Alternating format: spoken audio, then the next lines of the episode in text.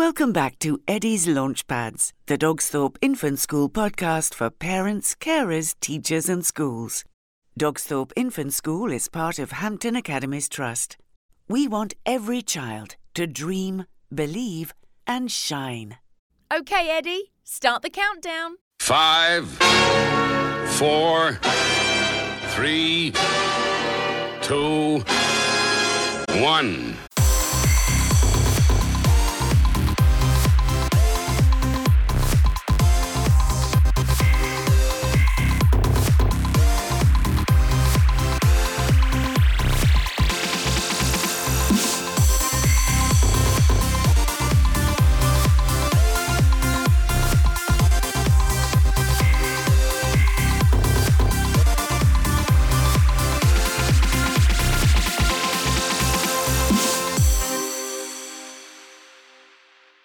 This podcast is brought to you by Eddie Edster, the Dogsthorpe Infant School Wellbeing Dog. Welcome back to Dogsthorpe Infant Schools podcast for parents, teachers, and schools. Now, last week we had a great guest on, Farmer Luke, and he was telling us all about his life down on his farm, and he was talking about the the, the quality of food and how our children don't know uh, where our food is coming from. So, we're, hopefully, we're going to learn a lot more from Luke today. Welcome back, Luke. It's an honour to be here. Absolute honour. I'll tell you why it's an honour as well, because it's part two. part two. Let's not waste any time and get back to what we was talking about, and which was about our children not knowing about uh, about food and and how it's produced. And um, I I worry, you know, because.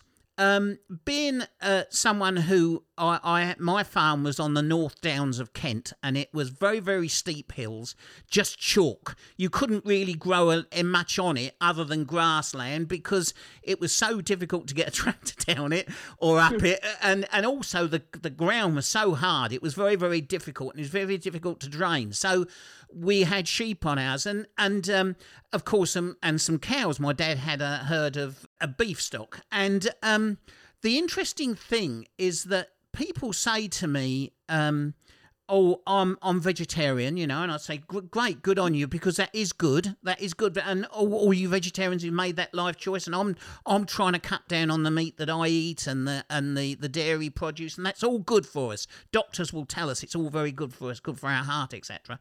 But of course, there's a knock-on effect. There's a domino effect that will that in farming that that goes right down the line, isn't there? Because if people say, "Oh, I don't drink milk anymore," or "I'm I'm not going to eat meat anymore," that has an impact further down the line. So you can you there won't be any there won't be any milk because in order to get milk. You have to have whether that's goat's milk or sheep's milk or cow's milk. The the animal has to be uh, pregnant has to have be be having having young. So if you then say, "Oh, we're not going to have any more beef cattle, or we're not going to have any more sheep," then there won't be any milk because there'll be no animals to produce it. Because how will the cow produce milk if you don't give it a calf if it's if it's not got a calf got young. So there's a knock-on effect and i guess that goes all the way down the line to to you because if you then grow say barley uh, for uh, for cattle feed then that's going to impact on your livelihood as well and you'll have to think about what you're going to do differently. And so there is a knock-on effect is there Yeah, definitely, definitely. Like you said, um, farming, however we look at it, I know there's a nice tweet picture of us walking out kicking chickens, and you know, like we walk out, the, my wife goes and collects the eggs. Uh, farming is a business at the end of the day. We grow stuff to sell. We need a margin. We need to make money. We need to produce what the consumer wants. Now, if you do cut down on meat and dairy products, it is going to definitely have an effect on me. But uh, we can sit here debating this. Uh, there's debates out there. You can listen to as many podcasts as you want about the not eating meat, eating meat, climate change. But I'm going to try and skate it down in a nutshell. So here we go. So I'm not. I'm not going to sit here and tell you to eat meat or not eat meat. Your life, your choices. I mean, I'm I'm totally fine with that. It's uh, the thing that frustrates me sometimes is why people are doing it. Like, I'm not saying don't eat meat, and I think people who do eat meat and trying to cut down should not feel bad at all. Should not feel bad at all. You can just see the trend of the way the meat's been at, and it comes again going back to the massive event that happened in 1940, after that, the agricultural policy was to produce as much food as you can cheaply. Because all this food was just available after the 50s and when we got back on our feet again, food was so cheap, so people could afford to eat more meat than what they ever have done in their life. And because that trend has, has been set right up to now, meat has just been so cheap, everything's been so available. So we are kind of overeating meat as such. Now, if you're eating meat to help cut down the environment, I would say that you are not really helping as much as what you think you are. You can still eat meat and you can still help the environment as long as you source it locally or somewhere that's sustainable. Now, a lot of the facts that have been floated about on the media anywhere, I hope people like shout the radio, just double check your facts because a lot of it are from feedlots from America. They're feedlots from Argentina. These are the places that are ripping up trees to put beef cattle. Where here in the UK, um, I'm not a beef farmer myself, but I do know some beef farmers, and I've seen the good work they're doing. They are working very closely with the soils and their beef cattle. So the, the beef eats meat, obviously. They're not overgrazing. They've put them out on grass. They're moving them quickly. There's there's one one day grazing, so they're moving the herd all the time. Of course, that herd is eating them, eating the grass. It's then pooing, putting more manure back in the ground. The microbiotics that are inside that soil are eating that, and they're getting healthy. And you can see the cycle how this is going. So if you are eating meat and thinking about cutting down, do it if you if you want to. But if you want to keep eating meat, eat a little bit less. Look for sustainability. Look for local farm shops. Look, just look in the supermarket. If it's got a red tractor on it, I guarantee you that it's been done in a sustainable way because we have to meet modules that make sure that we farm in a sustainable way. So you can still eat meat and not feel bad about it if it's so if it's so if it's sourced as you know um, sourced sustainably and um, cleverly. Listen, children, uh, you you got to you've got to go and meet Luke on his YouTube channel, which we'll talk about in a little while, because he's he, he teaches us so many important things about farming, and you'll learn so much. And you parents, you'll learn so much. So even if you don't read, even if you you find reading boring or whatever, go go on to to Luke's YouTube channel, and you can still learn a great deal. And and if you're lucky enough, you might even get him into school, which we'll we'll talk mm-hmm. about in a little while. But um, with the, the, the news over these these past few weeks that Britain is, is heading towards 70 million people in a few years' time, the, the mm. demand has never been more greater on, on you to produce the food for us. No, it no, it is. It, it, it really, really is. Like the, the population is getting bigger, so we need to produce more food. But also, as well, we do need to do it in more an environmentally sustainable way. Now, we keep banging on about British produce, and I just said that. And I'll tell you why you should select British over anything else. It's because of our high standards. Now, people are probably going to laugh about that, but we farm, it, we have the highest standards in the world compared to any other nation. And even sometimes, even in, within the EU as well, we are definitely the world leaders within this sustainability, with traceability and also safety. Now, without getting too boring, and I don't want to bring the podcast down, and if anyone, if, if any government minister is listening, government policy, if anyone even in touch with the news and stuff, government policy is changing into the way that they they're not actually too concerned about how much food we produce. That's not even on the agenda. The food security is not on the agenda. What is is on the agenda is nature. Now, I'm a firm believer that we are farming with nature. We are in. I'm just looking around now to see all the nature. So if we do need to put food security at the heart, it should not be again, you know, at the detriment of nature. But at the same time, the government policy is actually encouraging farmers, not even farmers, but landlords, landowners, to not bother growing crops in their fields anymore and actually just leave it. Just leave it fallow. Just leave it, and the government will pay you to leave it fallow. Yeah. So yeah. that is not helping with combating, like you said, the food shortage we are heading towards, which is going to lead to us importing more goods into this country. And I dare I say it, a lower standard than what we could do in the UK. Even though we have saved the nature, we are putting ourselves at risk in importing this stuff. Mm. But we don't know how it's been produced. I know that people are going to argue that um, it is produced in a way that is, is safe, though some people might not declare what how it's been produced, if you like. In the UK, we will get fined out because of the red tractor audit. We cannot pull the wool over them guys' eyes. Everything below the red tractor label, it's been traced all the way back to either seed, even the generation before its seed, all the way up to you get to your dinner plate. There is a paper trail, and there is there is traceability and accountability as well along that food chain. So that's when you are looking 100% look for the red tractor buy British. Not only supporting British farmers, you're supporting local communities as well. You're, you're actually having a higher standard of food. Mm. Uh, as I said previously about the children don't know where the food comes from, this is one vitally important to get into the schools. And again, if you listen to last week, I did blame ourselves as farmers not for not not for doing this earlier. But it's to get into schools and not just just teach where food comes from, so they make that connection, so they can when they get older make better choices, and will help with diets as well. But it does help as well to encourage the next generation not only just to eat the produce we produce, but actually become part of the produce or help produce the produce, the, Mm. the, pro- the help to produce the produce that we produce. Now that was a tongue twister. In the industry, we need to farm more, not farm more. We need to farm more as we just have been through and was well in nature. But we don't need people. We do need people to sit on tractors and to, to grow food, but also as well to do this research into how we can do it better. Not if you listen to the first one, the industry's changed no end. We've got a lot more technology. We also need a lot more scientists involved in doing research to how can we do this better? How can we do the balance between the not damaging the environment but also producing more food? How how are we going to do this? This is the transition we're in at the minute, and the next generation that we're talking to now, that in your schools now, these are going to be the ones that are going to come up with the answers. Mm. These are the ones that are going to have to follow through and carry on and make sure that we are doing it better than what my generation did. Mm. So this is why it's important to get into schools and just encourage and also just to just to get farming back on the map.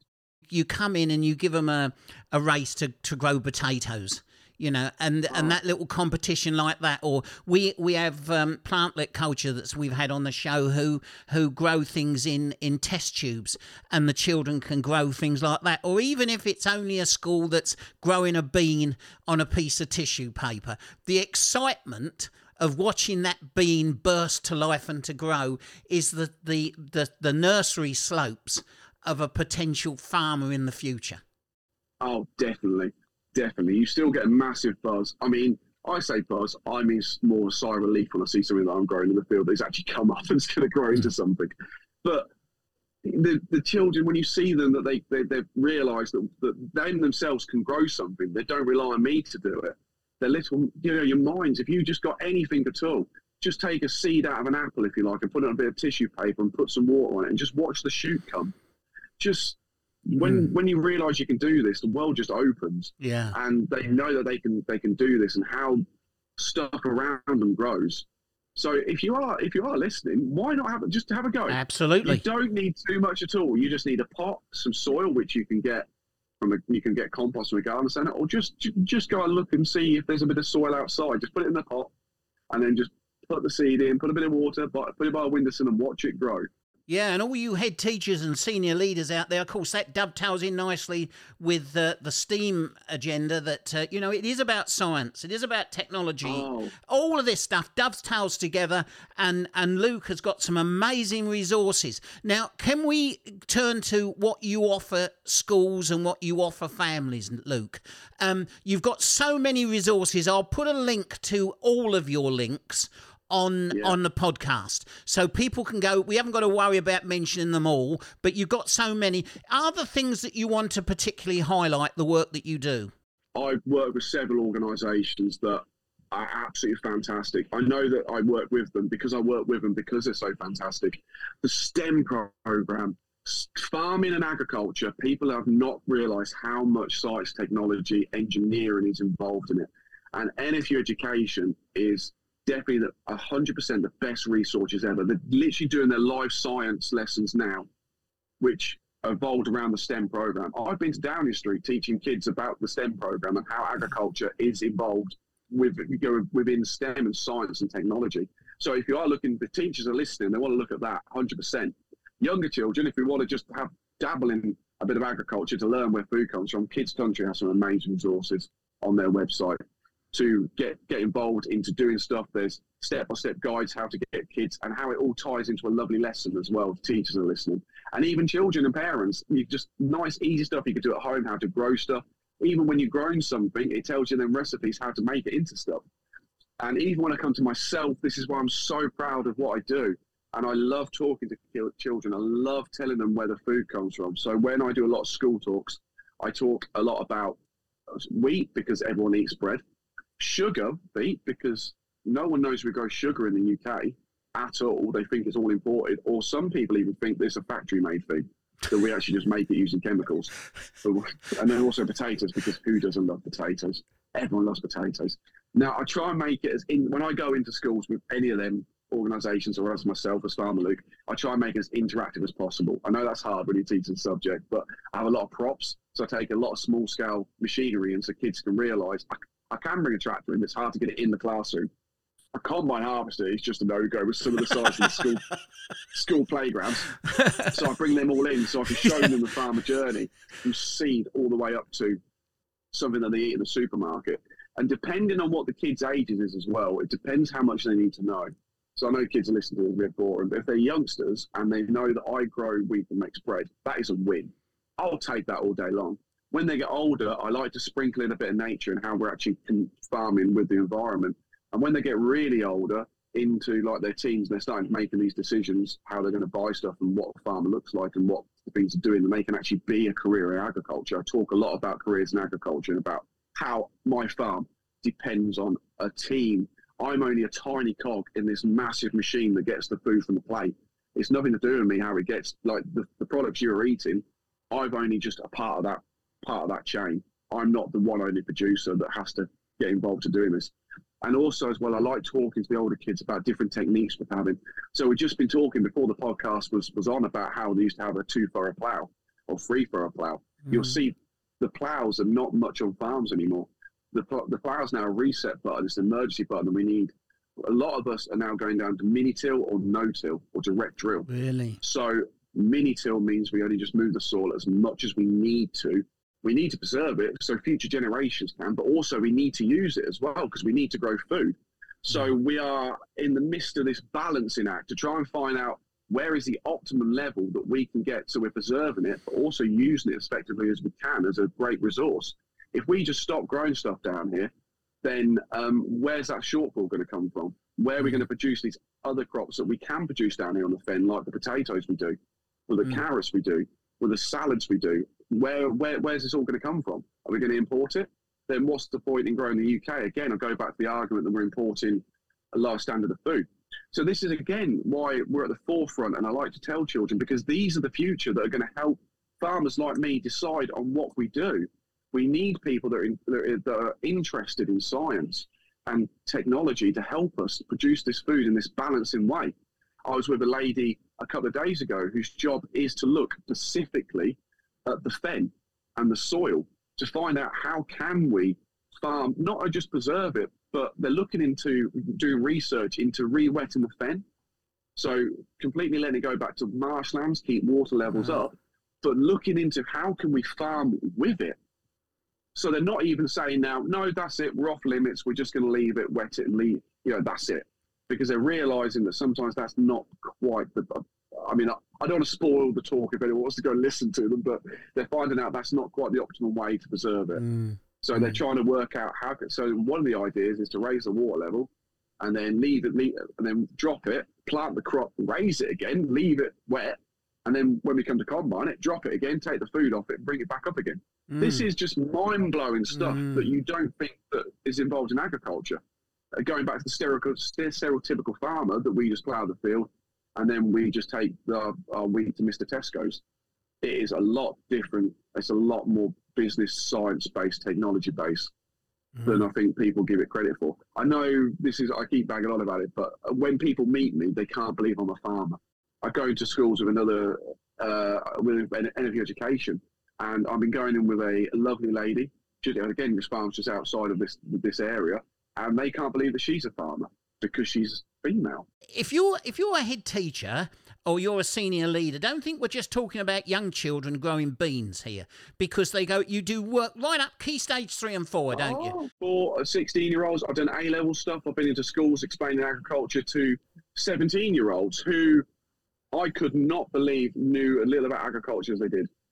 Now, I know you would have thought at some point in their life they would have put a connection together, but they didn't. No. They really didn't. But again, I wasn't teaching us to to like the basics. We was into technology. We was into mi- microbiotics and stuff like that, Mm. which was really enjoyable. And I couldn't believe how many of them listened to me. I thought I was just going to switch off and go, "Who's this idiot talking?" But no, I really, really enjoyed that. So yeah, if you are a A level teacher, like definitely agriculture, it ticks all the boxes. How do you find all the time? I know that, that when you're a farmer, you've it's a lot of hard work. How do you manage to do that and visit schools, Luke? I squeeze it in. I squeeze it in. I have a real, real passion to, to do this stuff. So I make sure that I've got the time. Now, I tell you why that drives me as well. It's not just because of the kids that don't know about agriculture. It's also a personal thing because um, farming is, even though I love the industry, I've grown up in it. I think it's brilliant. Does grind you down. Like it's the it's the grind of repetitive stuff. It's the grind of stuff going wrong. It's the weather. Now, when I when I go to schools and explain agriculture, to see the children's faces about how like wonderful this stuff is, and I can't believe you do this, and you come back with a sense of, yeah, yeah, you're re enthusiastic the industry. You, you you you love it again. You're sitting on the tractor with a smile, Mm. and it's the same with my social media. Like I try and squeeze as much as I can because I love explaining um, agriculture. And with I, I do daily vlogs as much as I can on YouTube. So every day you'll see what I'm up to, whether we're bagging potatoes, ploughing. You'll see this today. You wouldn't see the podcast, but I will say I've been on a fantastic podcast today. And what I was actually sitting on the tractor I'm doing today, so look out for that one. Right, I'll do that. It keeps me on track. It keeps me on track. I do a lot of time lapses. I explain what we're doing, and I don't want to ruin the episode by not doing it. Or Ah. just you know, hiding for 10 minutes on my phone looking at Facebook because I want to show the people what I'm up to. So You've got such enthusiasm and such uh, such a calling for for the work that you do and the, and the children that you teach.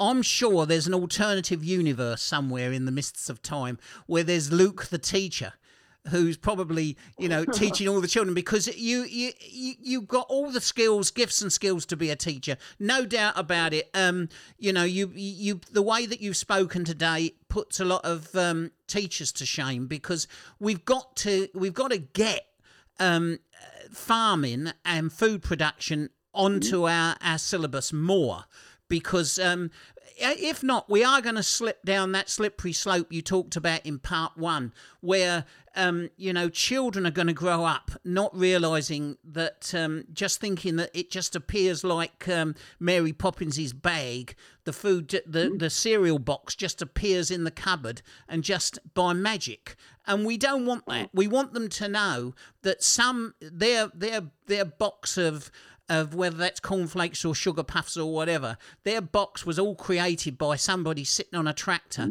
that looks like a Apollo Apollo Eleven. um, there's- and and you know the work you do is so valuable. Oh, yeah, it, it definitely is, and it all works out very nicely within a lesson plan. So you're doing something about maths. You can use agriculture within maths. The amount of maths that I need to use, working out field sizes, working out Yeah. drilling rates, Yeah. working out how much money I'm going to lose this year or make this year. but then you could do that, the science, the biology into it. You can even go the DT, the, the you know creative stuff, the, the technology involved in it. Well, Every aspect of what a kid learns can relate back to agriculture. Well, Luke, it's been wonderful talking to you. Perhaps in the in the future, you'd like to come back on the show and tell tell us about Oh, how yes. you're getting on and share some more about the wonderful work you do. Long may it continue.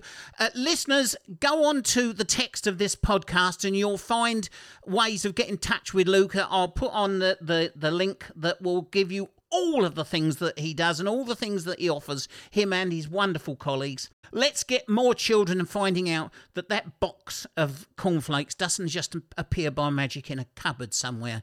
It's actually created on a field down on Daintree Farm. Luke, thank you for your time today.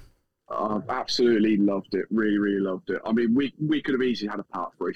You have been listening to the Dogsthorpe Infant School podcast. Join Captain Dave and his co pilot Eddie Edster, the well being dog, on another launch pad soon. Until then, always remember to be kind, be respectful, and most of all, dream, believe, and shine.